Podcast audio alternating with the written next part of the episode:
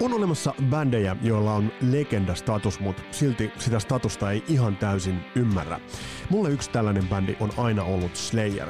Tässä kasarilaisten jaksossa mä otan Slayerista selvää, mistä siinä oikeastaan on kyse. Tulkkina ja matkauppana Slayerin maailmaan mulla on urheilumediasta tuttu Panu Markkanen. Mun nimi on Vesa Wienberg ja tervetuloa kasarilaisten matkaan mukaan.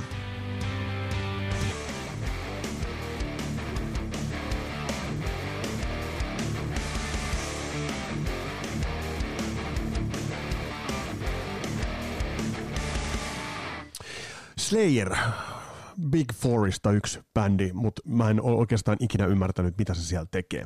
Mulle aina jotenkin tuossa raskaammassa musassa Metallica, Anthrax ja Megadeth on olleet ne ne bändit, jotka, niin ja Stone totta kai, miten helvetissä mä voin unohtaa Stone. Stonesta täytyy muuten tehdä oma erikoisjakso, koska mä oon edelleen sitä mieltä, että No Anesthesia on ton genren kovimpia levyjä. Se ei häpeile, häpeile yhtään vaikkapa jonkun Master Puppetsin rinnalle, jos on soundeltaankin edelleen timanttilevy. No nyt mä oon lähdössä jo sivuraiteille ja pysäytetään tää juna nyt hyvissä ajoin ennen kuin se menee liian pitkälle.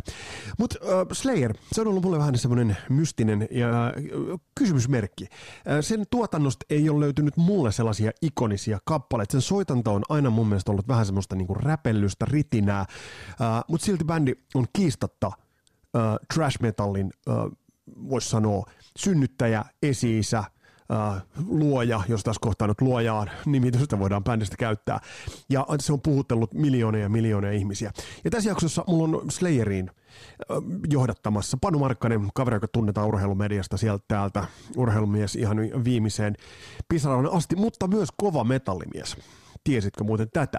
Ja on muuten aika kysyä Panulta, että Panu hei, miten sä löysit aikoinaan Slayerin? Uh, mä löysin Slayerin verraten myöhään – jos ajattelee sitä, mihin aikaan Slayer teki parhaat levynsä, eli 80-luvulla. Ää, mä oon vähän nuorempi Vesa kuin sä, eli mä oon aloittanut yläasteen vuonna 90, niin mä, mä pääsin Slayerin kyytiin vasta niin kuin 90-luvun puolella. Mä tapasin silloin Pielaveden yläasteella yhden, yhden tota, Pielaven kovimmista musadikkareista, joka kuunteli nimenomaan tällaista niin kuin ääriraskasta musiikkia sinä, sinä aikana, kun kukaan muu ei. Ja hänen, hänen kauttaan mä niin kuin pääsin löytämään Slayerin ja Sepulturan ja tällaiset bändit. Ja siihen aikaanhan maailmahan oli vertauskuvanollisesti sanottuna paljon suurempi. Bändit ja levyt tuli Suomeen paljon hitaammin ja sitten vielä verrattuna siihen, mistä sä oot, eli Karhulasta, niin tuonne Sisä-Suomeen päin ne tuli, tuli vielä hitaammin. Eli niin kuin 90-luvun puolella mä oon niin kuin vasta tämän Slayerin löytänyt, ja siihen, siihen asti, kun oli sitten pikkupoikana kuunnellut Iron Maiden ja Twisted Sisteria, Waspia, Dio, niin kyllähän Slayer pamahti silloin, niin kuin, se pamahti ensinnäkin äärimmäisen lujaa, mutta se pamahti semmoisena pelottavana bändinä myöskin. Mutta oliko sinulla sitä ennen jo kuitenkin niin kuin kosketus ollut esimerkiksi Metallikan kaltaisiin bändeihin? Eli, eli kuitenkin vähän, jo, vähän niin kuin enemmän äärimetallia, jos tuosta Iron Maiden Twisted Sister niin kuin osastosta tullaan pois, niin, niin, vai oliko Slayer sun eka kosketus niin kuin nimenomaan tällaiseen brutaalimpaan metalliin? No oli se siinä mielessä, että kyllähän 80-luvun Slayer on brutaalimpaa kuin 80-luvun Metallica.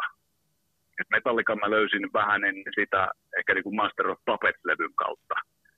Mutta mun kirjoissa taas tämmöinen niin Master of Puppets Metallica on lähempänä Iron Maidenin tyylisiä bändejä kuin Slayeria tässä niin kuin nimenomaan tässä brutaalissa puolessa.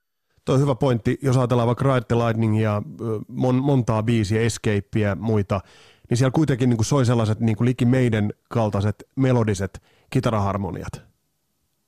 Kyllä, ja niitä sitten Slayerissa ei ole ollenkaan. No tästä, näin nopeasti, nopeasti, kun me paljastettiin se, että minkä takia meikäläiselle se ei ole lähtenyt aukeamaan, mutta nyt se avataan toi Slayer.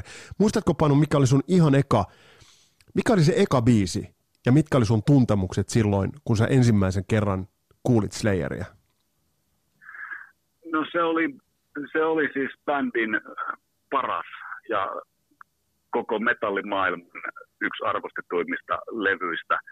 Ja Slayerin tuotannon ehdoton kruunun jalokivi, levy, mitä ei ole mikään bändi sen jälkeen pystynyt toistamaan, vaikka moni on yrittänyt. Eli Angel of Death oli, oli se biisi ja levynä Raining Blood.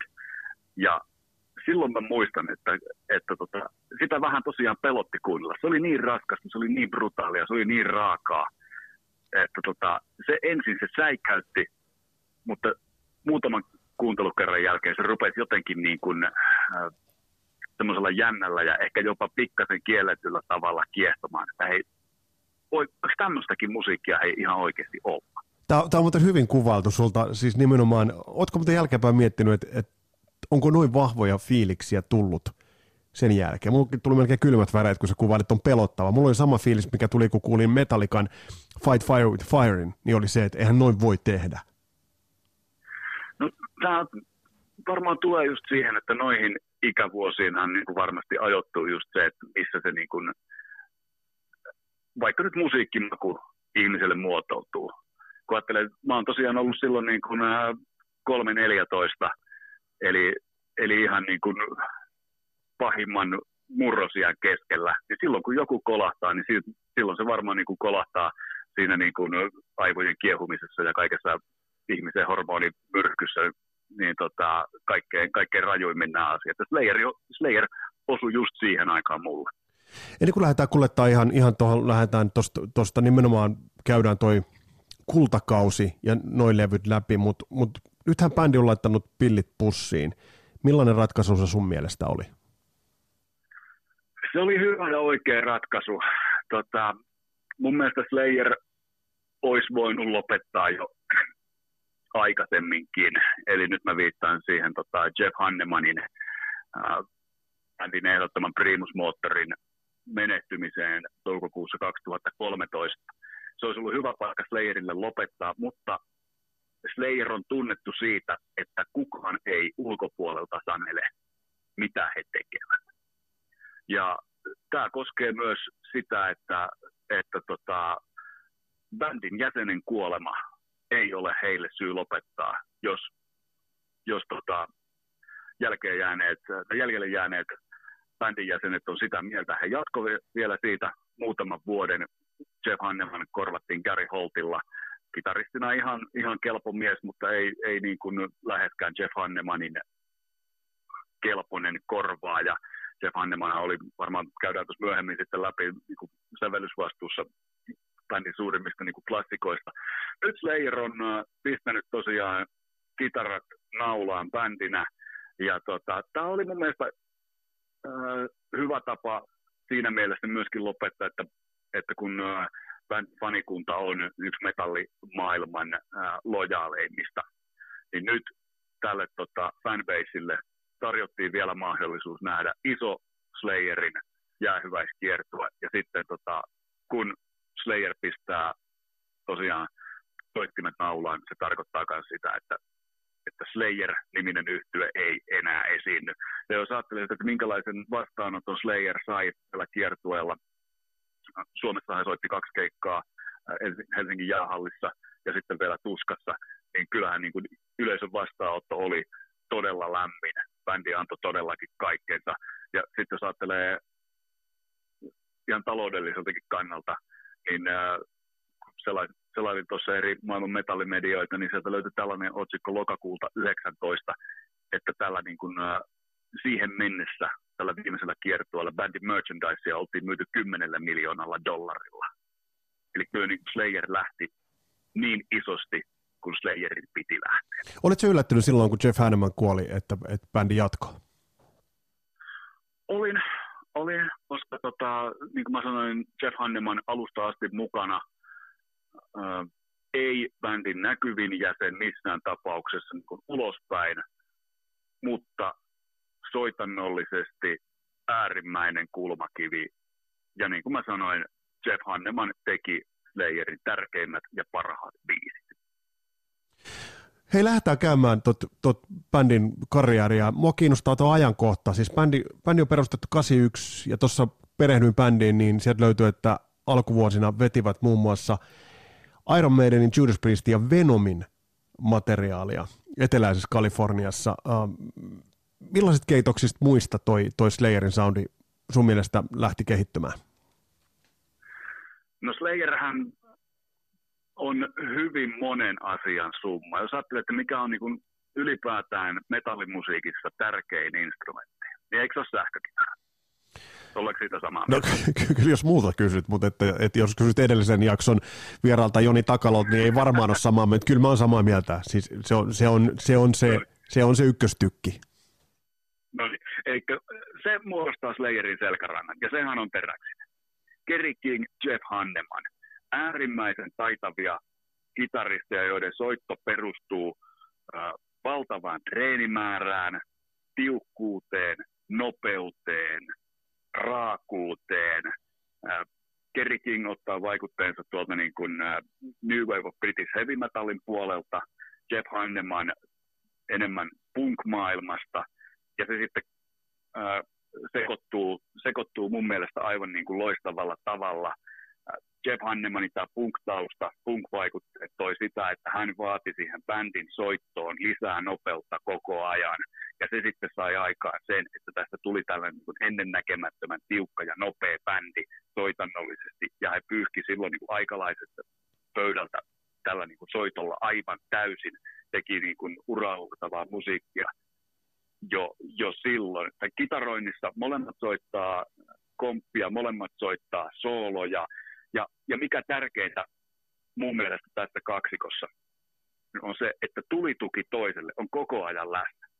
Kumpikaan kitaristi ei jää näillä niin kuin kultakauden levyillä hetkäksikään yksin.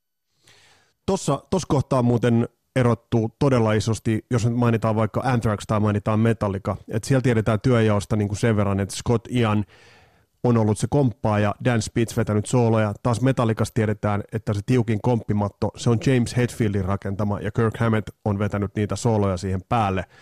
Niin, niin tämä on ehkä se asia, joka on mulle tehnyt tuosta ehkä vähän liian rososen, kun siinä on kaksi kitaristia, jotka soittavat pikkasen niin eri taimeis, eri tyylillä. Mutta sä näet, että se on nimenomaan toi Slayerin niin vahvuus. Kyllä, ja sitten tota, molemmat soittaa sooloja, ja hyvin monessa biisissä ää, soolot rakentuu kahdelta soittajalta. Et, et ei ole niin kuin, että tämä, so, tämä soolo on Hannemanin, tämä soolo on Kingin pelkästään. Tätäkin totta kai on, mutta se on monessa biisissä myös sellaista, että, että tota, kitarat käy sooloissa tällaista kaksintaistelua. Että Hanneman soittaa ensin pätkän, sitten, sitten King, sitten Hanneman, sitten King. Saattaa näinkin pitkästi tämä, tämä homma vaihdella. Ja kun näistä sooloista nyt tuli tähän hetkeen puhetta, niin pistäkää merkille, kun kumpi tahansa Slayerin kitaristi soittaa soolon näillä klassisen kauden levyillä, niin se soolo on aina, se ei, se ei koskaan kuulosta siltä, että se on irrallinen osa sitä biisiä. Ja jos se tuntuu siltä, tai soittajat on päättäneet, että tähän kohtaan 10 sekunnin soolo, mikä murskaa kuulijan aivan täysin, niin jos se on 10 sekuntia, jos se toimii parhaiten, sitten se solo on vain 10 sekuntia. Tässä on se punk-asenne. Hei, mennään äh, ekaan levy. Millainen avaus oli Show No Mercy 83? Mun jotain tosi vanhoja Metal Hammer-lehtiä, joissa äh, sieltä itse etin Iron Maidenia ja Metallicaa ja Hellowenia ja muistan, että se oli, oli Slayer.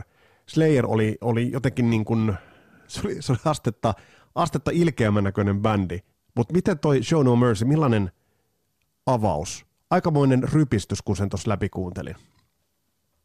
Kyllä se on jo, ja sillä, niin kun, sillä levyllä niin kun isketään saman tien moukarin niin kaikkien naamaan, että, että me ollaan Slayer, me soitetaan tällaista musiikkia, no question. Ei mitään vastaväitteitä oteta vastaan. Vertautuuko Killemoliin? Vertautuu Killemoliin äh, pahailkisempänä, vihasempana, pelottavampana että jos Killemallilla on biisi The Four Horsemen, joka kertoo tästä ilmestyskirjan kauhuista, niin äh, Slayer vastaa sille heti ensimmäisillä biiseillä Evil has no boundaries, minkä jälkeen ilmoitetaan the, I am the Antichrist. Eli nyt on tullut isäntä maailman metallimarkkinoille ja se isäntä on paha. Mutta mut mistä mist johtuu se, että tuossa kun nyt mennään eteenpäin, niin kuitenkin jos puhutaan globaalista huomiosta, näkyvyydestä, niin mist, äh, oliko Slayer sitten kuitenkin vähän liian rankka pala purtavaksi, koska sitten taas Metallica, kun lähti niin kuin vetämään, niin siitä, siitä näkyy ainoastaan perävalot. No, Tämä on ainoa, ainoa tulkinta, mihin mäkin olen, olen tullut. että Metallica oli pikkasen helpommin kuunneltavaa. Toki erittäin hyvä bändi 80-luvulla aikanaan myöskin tykkää Metallicasta todella paljon, mutta, mutta on se vähän helpompaa kuultavaa kuin Slayer. Ja sitten kun mennään 90-luvulle, mistä, mistä ei nyt niin hirveästi tarvitse maailman metallimarkkinoista niinkään puhua, niin sittenhän Metallica veti mielessä. Niin, ja mainstreami. Aivan, aivan täysin, aivan, aivan täysin omiin, omiin, omiin sfääreihinsä se, se homma. Mutta tuosta Son of Mercystä, niin se on siis pikkasen jollain tavalla kypsymätön. Se tulee vuonna 83, että Dave Lombardo on muistaakseni alle 20 vuotta siinä vaiheessa vielä parikymppisiä jätkiä, jätkiä nämä on. Siellä kuuluu niin kuin sellainen lupaavuus, raakuus, soiton tarkkuus, mikä ei vaikuta siihen, niin kuin, tai nopeus ei vaikuta siihen tarkkuuteen. Tiedätkö, mitä mä tarkoitan? Mm-hmm. Eli, eli niin kuin vaikka soitetaan äärimmäisen nopeasti, niin biisit pysyy silti, silti kasassa. Ja tästä niin kuin mun mielestä ehkä parhaana esimerkkinä tältä levyltä on biisi Fight Till Death, missä niin kuin ollaan, ollaan niin kuin hyvin lähellä, jos, jos sitä, mitä taas kohta tulevan pitää, pitää niin kuin seuraavilla. Onko toi muuten kestänyt, kestänyt aikaa? Miltä toi levy kuulostaa nyt, jos nyt ihan rehellisesti kysytään, koska meillähän on levyjä, jotka vanhenevat nopeammin. Meillä on levyjä, jotka saattavat vanheta ja heräävät uudelleen henkiin. Miten toi Show No Mercy sun korviin soundaa tänä päivänä? Kun mä rupesin tekemään tätä valmistelutyötä tätä jaksoa varten silloin, kun sä pyysit mua tähän, niin rupesin kuuntelemaan näitä paljon. Niin kyllä toi Show No Mercy kestää muutaman kuuntelun kyllä. Ja pitkästä aikaa, kun se laittaa soittimeen tai, tai luureihin, niin kyllä muutamat ensimmäiset kerrat kestää oikeinkin hyvin. Mutta sitten sieltä ehkä niinku tuotannon aavistuksen omainen pajavaisuus pikkusen lyö läpi ja, ja tälleen, niin aikansa jälkeen Show No Mercyin pikkasen väsyy. Mutta, mutta kyllä se on semmoinen levy, millä niin kuin rajoja puskettiin kauemmas, mitä kukaan oli kertaakaan mun mielestä vienyt ennen sitä. Millainen hyppy oli Hello Waits-levyyn, joka ilmestyi sitten, oliko 85, kun eka, eka ilmestyi 83? On, on iso hyppy, on iso hyppy. Siinä välissähän tuli Holding the Chapel EP, jolla oli, oli tota, ihan viimeisiin aikoihin asti keikkasetissä mukana ollut Chemical Warfare-biisi, mutta Hellowaiksilla sinne otetaan, otetaan tosi isoja steppejä soundillisesti, tuotannollisesti ja kyllä biisin kirjoituskin on, on paremmalla tasolla. Ja tota, jokaisella, jokaisella osa-alueella ollaan kehitty. Tom Araja, bändin keulakuva, laulaa raaemmin, brutaalimmin, on, on siinäkin, mielessä, siinäkin mielessä kehittynyt. Ja sitten jos ajattelee, että, että tota, Hell Awaits on, se on niin kuin koko, kokonaisuusteos. Slayer ei koskaan tehnyt teemalevyjä, jos, jos sitä niin kuin, tätä niin kuin helvetin ja ja, ja väkivallan kuvasto ei niin kuin pidetä, pidetä niin kuin teemana, koska sehän käsittää koko Slayerin tuotannon. No just sanomassa, että kyllä, kyllä se siellä aika kattavasti on. no, joo, joo. mutta siis ei, ei samanlaisia, joo, joo. samanlaisia teemalevyjä, mitä esimerkiksi Seven Sun oli, oli Iron Maidenillä. Niin tota, kun ajattelee äh, levyn nimeä, Hell Awaits, ja sitten pistää sen levyn soimaan, ja mitenkä se nimibiisi alkaa, se alkaa sellaisella pahaenteisellä, raskalla ja julmalla nostatuksella. Sitten sinne tulee tällainen hokema, niitä niin ei saa mitään selvää, että mitä se on, mutta näin isot pojat on kertonut, että jos sen soittaa toisinpäin, niin siinä hoetaan äh, fraasia join us. Eli liity meidät pimeälle puolelle.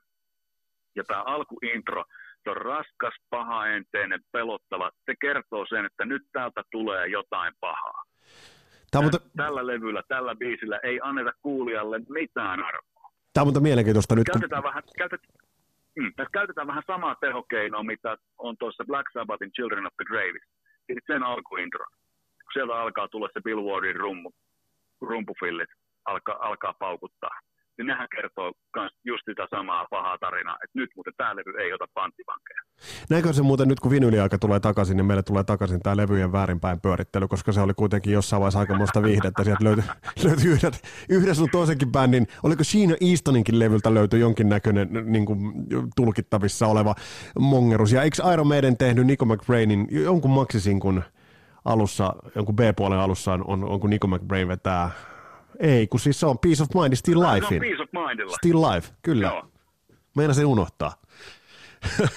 Mutta hei, äh, oliko Slayerillä äh, samat tuottaja, oliko heillä mitään hovituottajaa tai oliko heidän sellaista, äh, eikö kuitenkin Rick Rubin ole jossain vaiheessa tehnyt myös, myös duunia äh, Slayerin kanssa? No Rick, no Rick Rubinhan tulee sitten Rainin Bloodille. Ja sitten päästään ilmeisesti Eli, aika, aika isoon levyyn. No sitten päästään, päästään niinku heidän, heidän niinku tuotantonsa aivan, aivan ylivoimaiseen tota, kruunun jalokiveen. Jos ajattelet näitä niinku, äh, viiden levyn settejä, mitä moni, moni bändi teki 80-luvulla, mistä he muodostuu niin kuin joidenkin bändien tai niin classical albums. Niin Slayerillähän ne on, on nämä ekat viisi, Iron Maidenillä ne on levyt kolmesta seitsemään, eli Number of the Beast, Number of the Beastista Seven Suniin. Niin kun mä rupesin näitä, näitä levyjä niin kuin kelailemaan, niin tässä mielessä niin kuin rinnakkain, niin näistä on ihan selkeä analogia. Et Number of the Beast ja Show No Mercy. Tietyllä tavalla sieltä löytyy niin kuin helmiä, mutta sitten sieltä löytyy pikkasen niin heikompiakin tota, noterauksia. Hell Awaits ja Peace of Mind, selkeät hypyt eteenpäin joka osa-alueella. Erittäin tummasävyisiä levyjä molemmat. Sitten seuraava, Raining Blood. Lokakuu 86, Master of Puppetsin ilmestymisestä puoli vuotta. Raining Blood on, Iron, on, on Slayerin vastine, Power Slave. Kun mietit, mitä sä puhuit muutama kuukausi sitten Power Slave-levystä ää, tota, muun muassa Esa Holopaisen kanssa, että tämä on niin kypsin paras tyylikkäin levy. Mm. Niin jos Slayeria voi missään tapauksessa pitää heidän tuotoksiaan kypsinä tai tyylikkäinä heidän omassa, omassa niin kuin genressään, niin sitähän on Raining Blood. Se on tinkimätön, se on pelottava levy, se on teemoiltaan äärimmäisen raaka, sen maailmaa on yritetty toistaa. Kukaan ei ole siihen pystynyt, enkä mä usko, että pystyykään. Palataan vielä lopuksi, lopuksi näihin manttelinperiöihin. Joo, mut, kyllä. Mutta mut, mut tästä, tästä on pakko sanoa tähän väliin, jatka sitten, niin ähm, mä oon monta kertaa miettinyt näitä aikalaisvuosia, 88 huikea vuosi, 84 huikea vuosi, ja niitä on lukuisia. Mutta jos ajatellaan äh, Raining Blood ja Master of Puppets tulee saman vuoden aikana – Ni, niin kyllähän siinä niin tuohon genreen heitetään niin kuin kaksi aikamoista tabernakkelia heitetään niin kuin tavallaan lyhyen ajan sisään. Kyllä, ja, ja sitten taas nämä on semmoisia levyjä, mitkä on kestänyt aikaa. Ne levyt pystyy pistämään soittimeen ihan koska tahansa, ja 86 vuoden tuotoksiin, eikö kuulu vielä Somewhere in Time? Juu, kyllä, siellähän se. Niin on, on, on meillä siinä aika, aika hyvä vuosikerta. Ja, ja äh, kun lähtee purkaan tota Raining Blood-levyä, niin sehän alkaa yhdellä maailman metallihistorian hirvittävimmillä biiseillä. Angel of Death. Ollaan, niin kuin, ollaan äärimmäisen hirvittävissä ja synkissä tunnelmissa. Tämän äh, biisihän on saanut siis nimensä ja kaiken lyriikkansa pahamaineisesta Josep Mengelestä.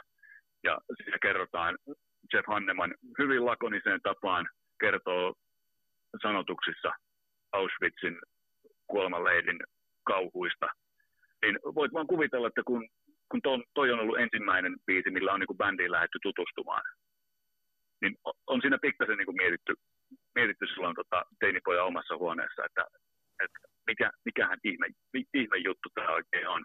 Angel of Death, mutta että se kohu, mikä siitä tuli, on aika mielenkiintoinen ottaen huomioon Slayerin etnisen taustan. Mä muistan nimittäin, muistan tämän kohun silloin niin kuin aika tuoreelta, vaikka silloin ne Slayeria niin aktiivisesti seurannut. Ni, niin, niin se jälkeenpäin ajateltuna, niin se kohu oli, oli melko lailla erikoinen.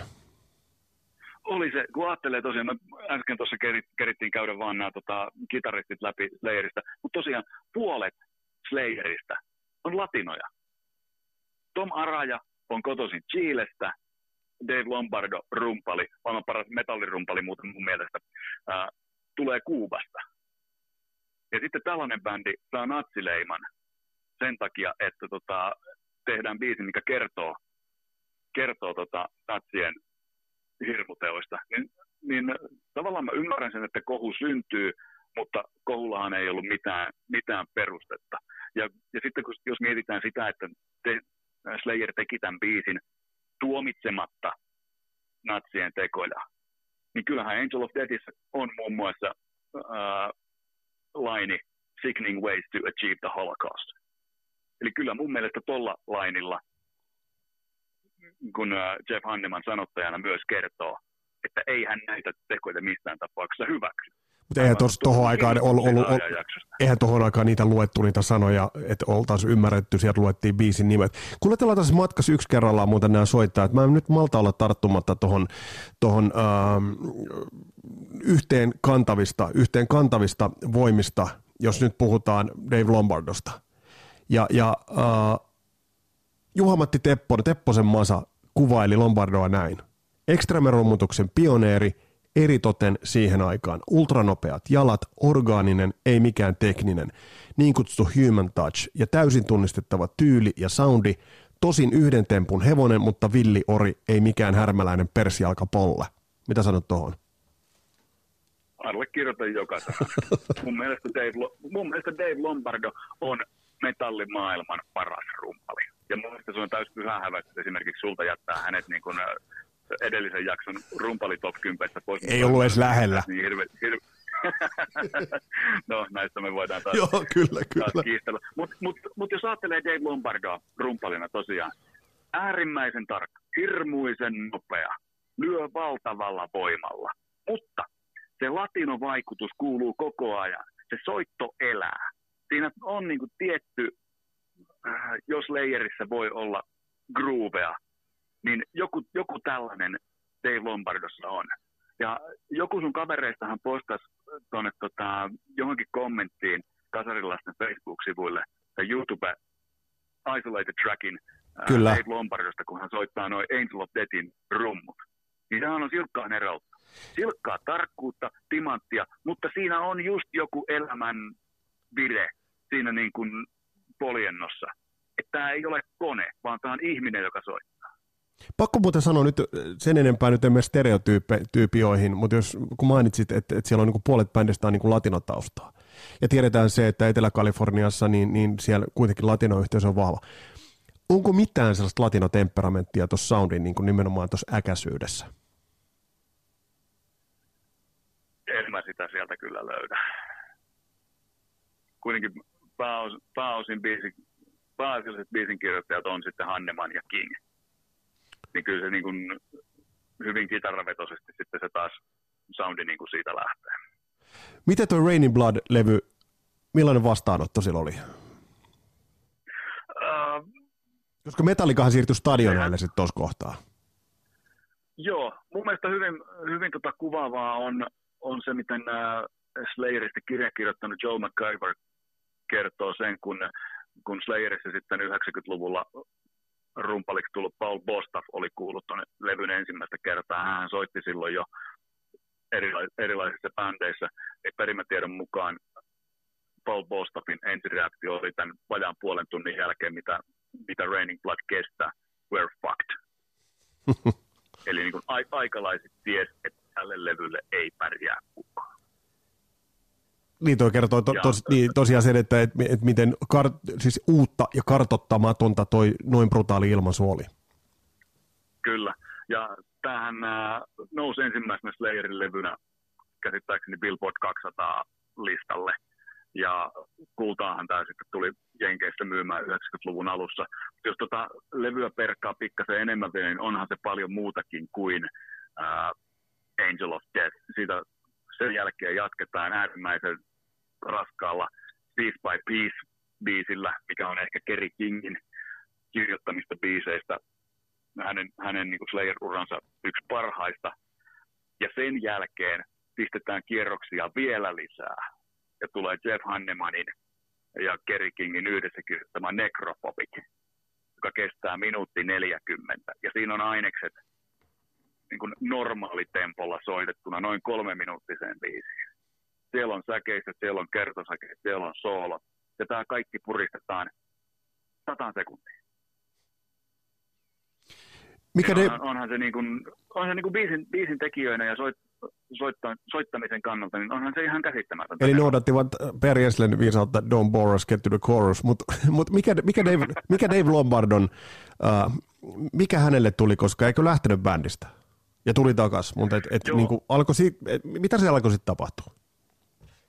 No siinähän oli monenakin ajanjaksona niin kuin bändin, muun bändin ja Lombardon välillä hiertoa kaikella, kaikenlaisista asioista. Hyvin paljonhan asiat liittyy, liittyy siihen, että miten niin äh, raha-asiat jaetaan.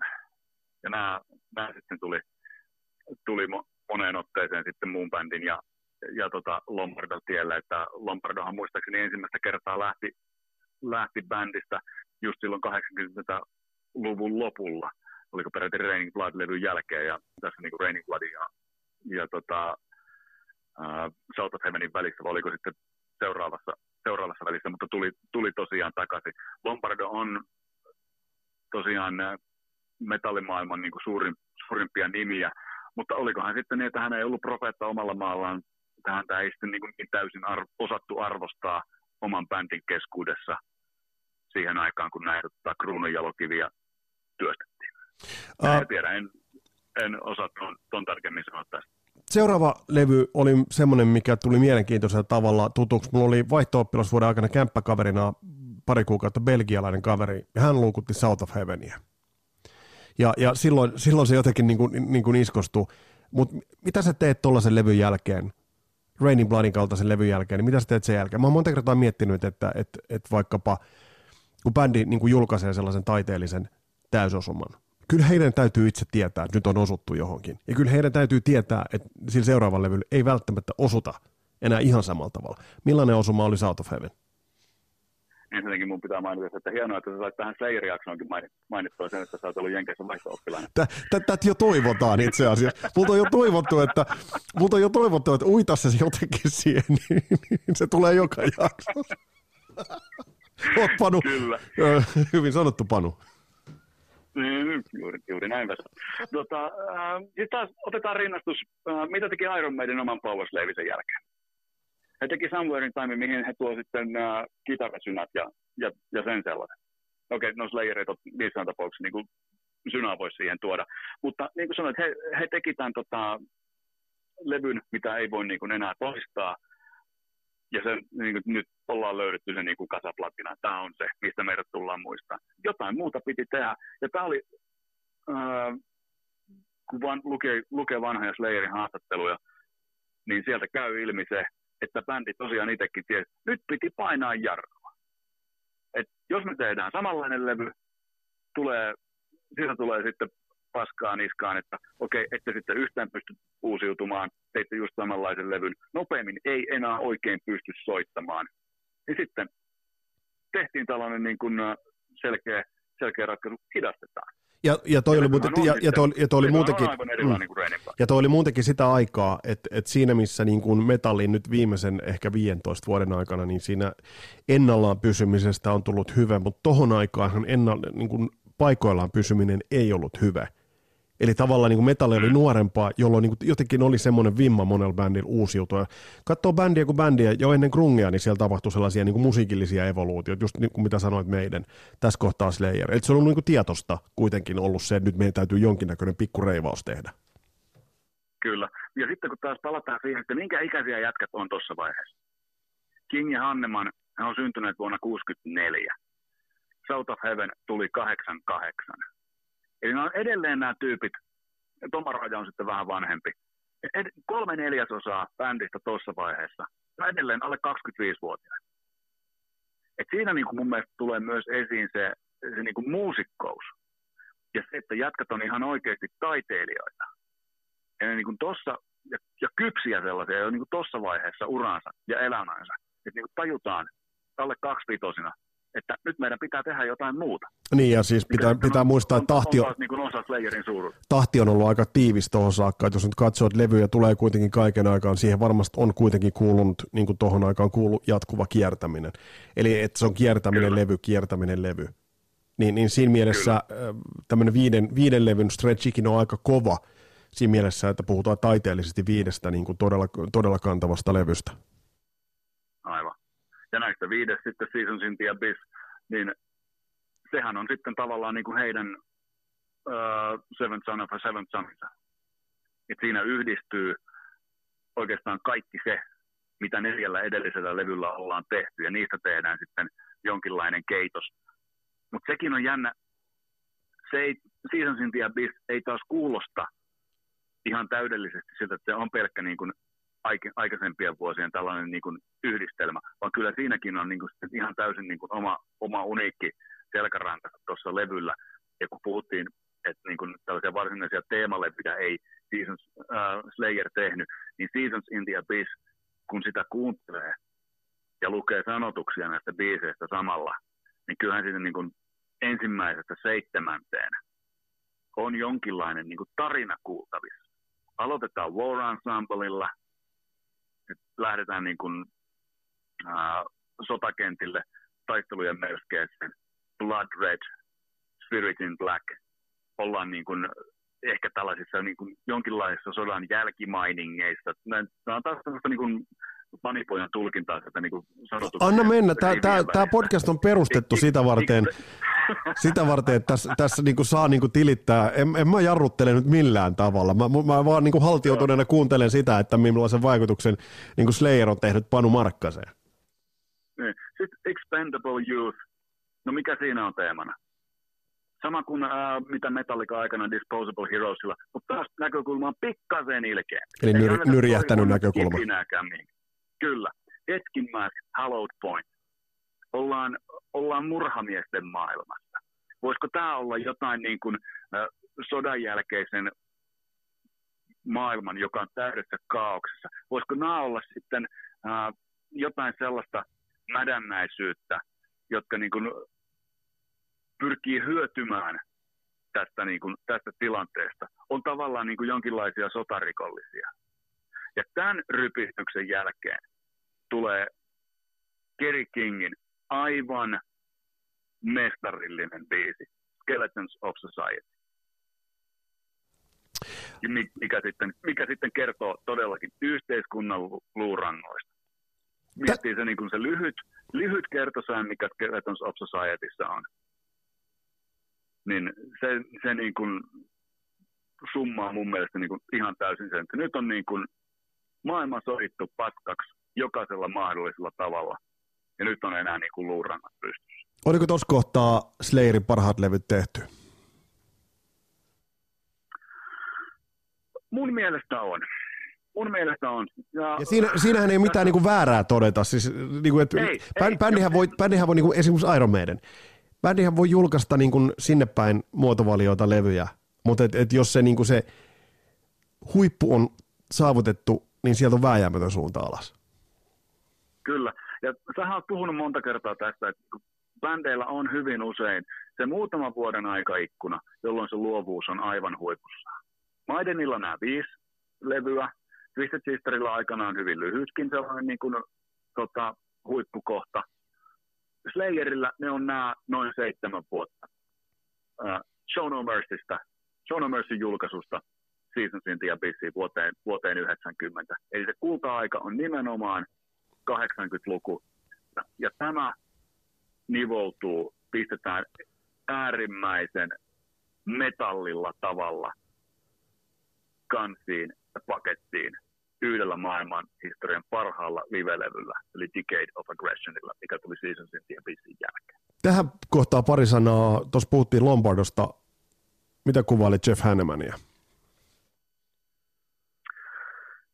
Jeff Hanneman on Slayerin tärkeä jäsen. Uh, hän oli ei missään tapauksessa näkyvin. Uh, Kerry King oli, oli lavan ulkopuolella. Slayerin näkyvin jäsen. Hän antoi suurimman osan, osan haastatteluista. Tom Araja oli, oli tota, lavalla, keulakuva. Ainoa, joka otti yleisöön minkäänlaista kontaktia, sekin oli hyvin vähäistä. Slayerhan oli livenä hyvin tai yrmy bändi. Äh, kitaristit todellakin näytti siltä, että he niin kuin vähän välittää yleisöstä, antoi totta kai jokilta kaikkensa. Mutta sitten tuolla niin kuin, äh, bändin sisällä sävellyspuolella Jeff Hanneman on aivan ehdottomasti Slayerin tärkeä jäsen. Hänen kynästään, ensinnäkin hän toi Slayeriin tämän niin kuin nopeammin ja raaemmin soittamisen vaatimuksen. Mutta sitten kun katsoo mitä biisejä hän on tehnyt ja kuinka paljon. Show No Mercyllä on kaksi levyä, joita Hanneman ei ole ollut tekemässä. Hell Awaitsilla yksi, eli Grace of Death. Raining Bloodilla uh, Piece by Piece on ainoa, jota tota, hän ei ollut tekemässä. Muuten hän sävelsi kymmenestä biisistä viisi yksin, neljä Kerry Kingin kanssa.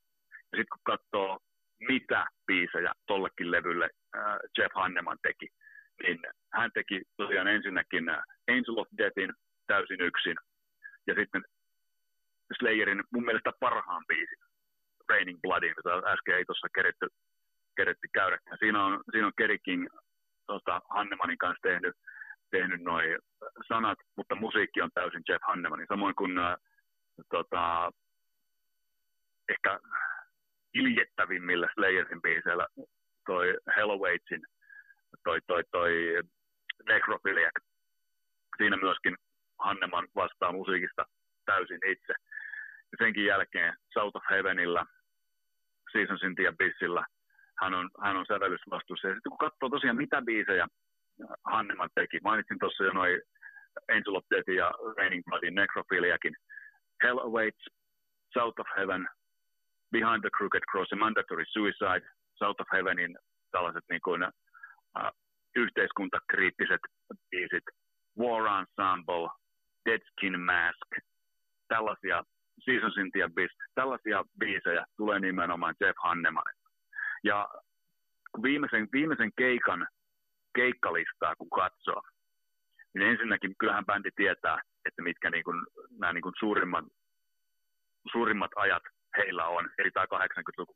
20 biisistä, jos lasketaan Delusions of Savior alkuintro pois, niin 13 biisiä ensinnäkin tulee näiltä tota, 80-luvun levyiltä ja EP, eli yli puolet.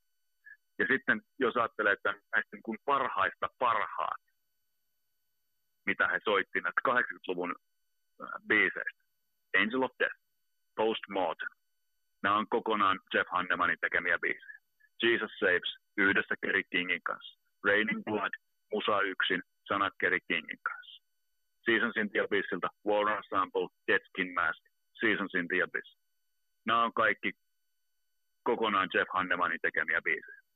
Born of Fire tuli myös Seasons in the Abyssilta tuossa viimeisellä keikalla, ja se on näistä Seasonsin soitetuista ainoa, joka on sävelletty Kerry Kingin kanssa.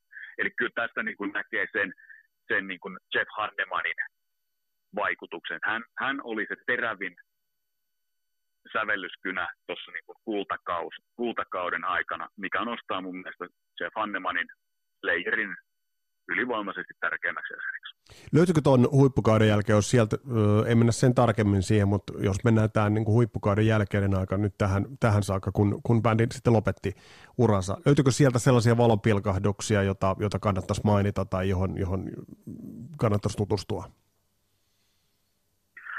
Kyllä ne hyvin harvassa mun mielestä on, ja nyt taas palataan siihen, että tämä on taas ihan puhdasta Anipojan mielipidettä. 90-luvulla tultaessa Dave Lombardo poistui hyvin pitkäksi aikaa.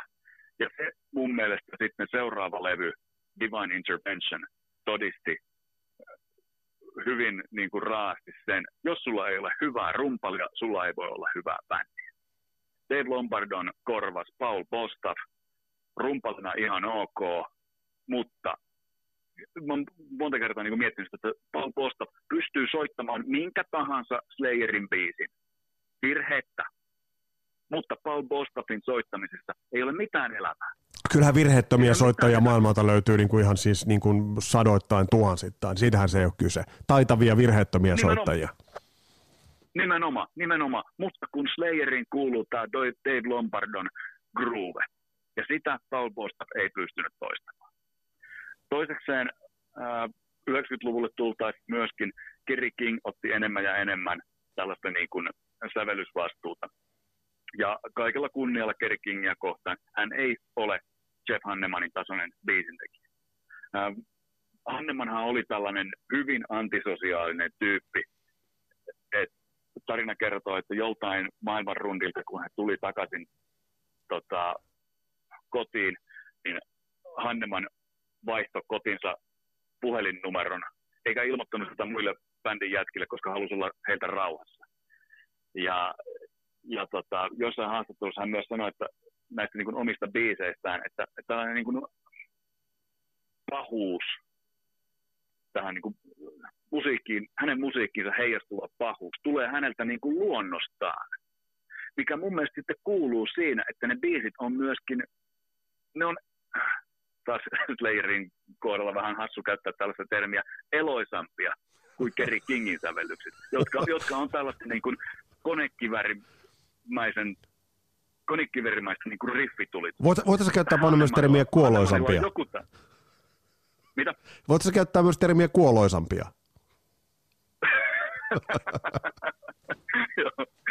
Slayerin Mut, kuoloisin kitari. Kyllä, mutta ymmärrän kyllä, joo, ymmärrän kyllä hyvin, hyvin, hyvin tuon. Hei, mitä muuten, äh, jos puhutaan monta kertaa ja missä sä oot nähnyt itse Slayerin livenä?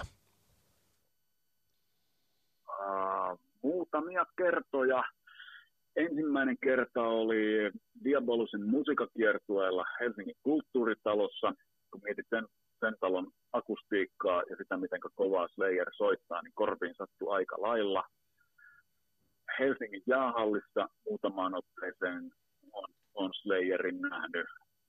Yksi nelinpainuvimmista Slayer-vedoista oli, oli Porin Sonispierissa aikanaan hetkeä ennen kuin, kuin myrsky tuli ja meinas, meinas rikkoa koko, koko lopun illan tässä kohtaa muuten terveiset ja. kasarilaisten tuottajalta Juha-Pekka Taskiselta, joka sanoi, että Slayer oli hänelle, hänen mielestään niin huono, että se laittoi hänet sinne kaljatelttaan sisälle ja sen takia hän, hän säästyi niin kuin täältä myrskyltä. Mitä, mitä terveisiä laitat tuottajalle?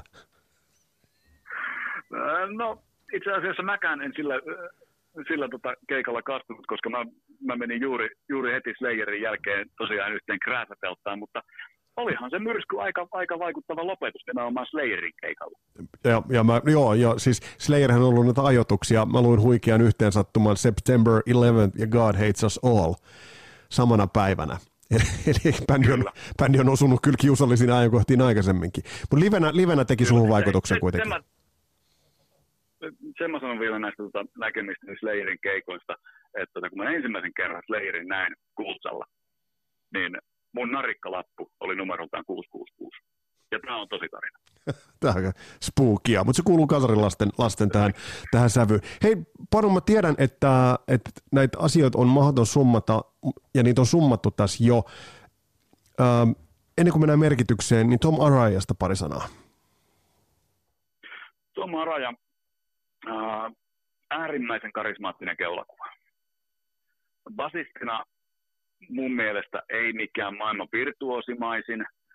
Ää, ei, ei kirjoittanut biisejä hirveästi, jonkin verran lyrikoita ja, ja tota, hartaana uskovaisena kirjoitti äärimmäisen väkivaltaisia murha, murhafantasioita. Toiko, toiko hän esille muuten sen, että, toiko hän esille sen, että hän oli, oli kuitenkin niin kuin Nasare, nasaretilaisen leirissä?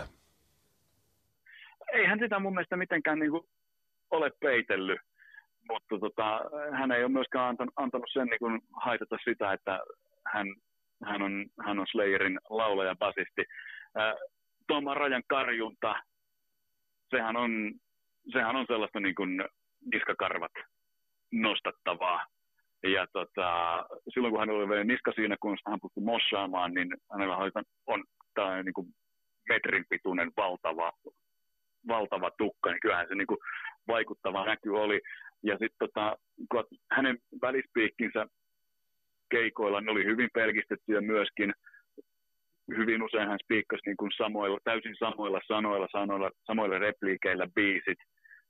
Mutta tota, kyllähän se, että valospotissa leveästi hymyilevä Tom Araja biisien välissä, niin eihän sen kummempaa erikoista astetta juuri tarvikaan tuosta, että Tomaraja oli, oli Nasaretilaisen leivissä, niin niinhän inkvisiittoritkin olivat uskossa ja, ja Slayerin teemoissa menivät. Mutta mut hei, merkitys. Koko metalliskenen niin kuin sittemmin tapahtuneiden käänteiden ja sittemmin alkunsa saaneiden bändien kannalta. Löytyykö lipunkantajia, löytyykö rinnalle tulijoita? Mitä sä näet on Slayerin merkityksen?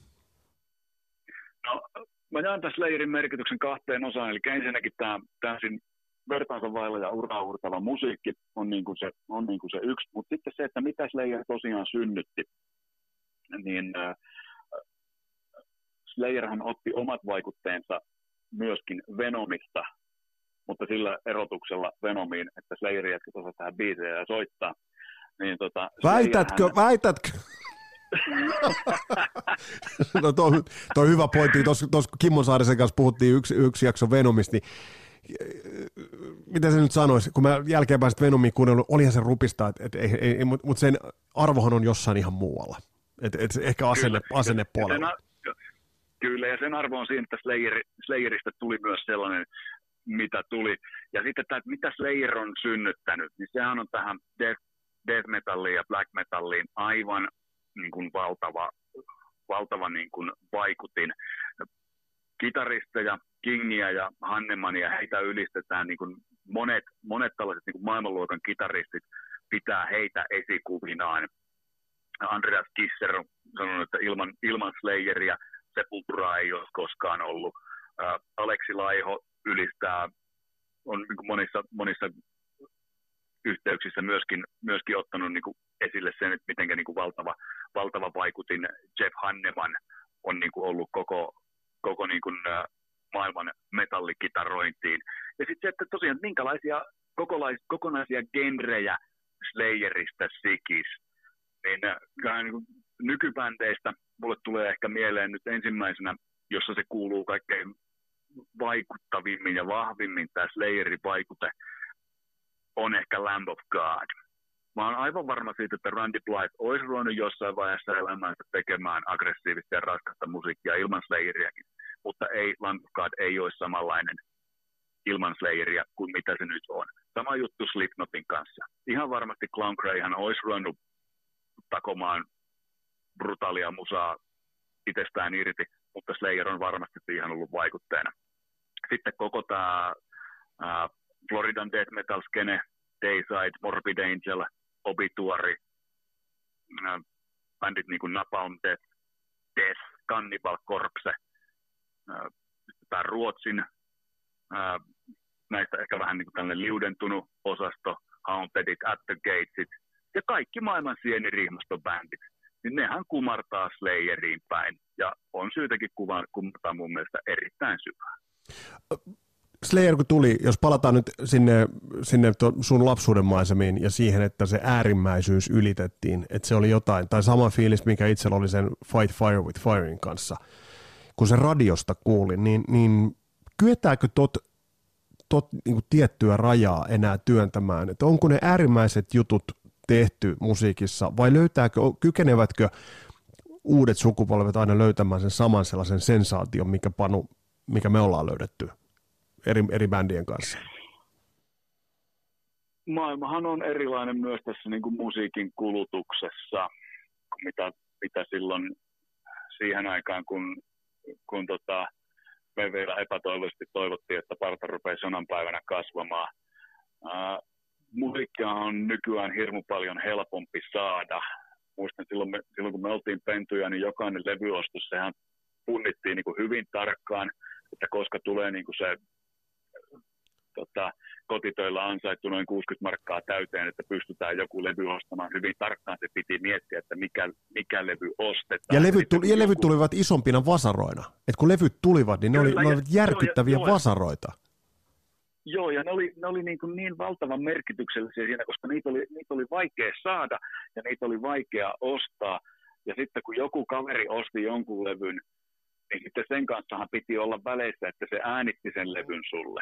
Kyllä. Niin kun, kun ajatellaan tätä niin kuin äh, ilmastoa, missä me kasvettiin, ja mitenkä vaikeaa sitä, niitä levyjä oli, oli loppujen lopuksi sitten, sitten saada, ja mitenkä niin kuin tarkkaan harkitusti ne levyt ostettiin ja mitenkä niin kuin suhteessa niin kuin enemmän sitä yhtä levyä kuunneltiin verrattuna siihen koko musakuunteluun nähden, niin varmasti joku bändi joskus soittaa jonkun biisin nopeammin kuin Slayer.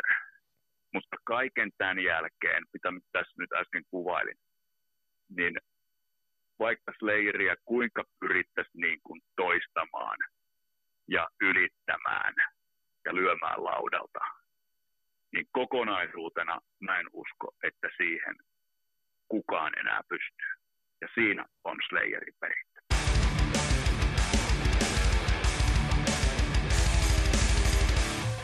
Näin linjas Panu Markkanen Slayerista.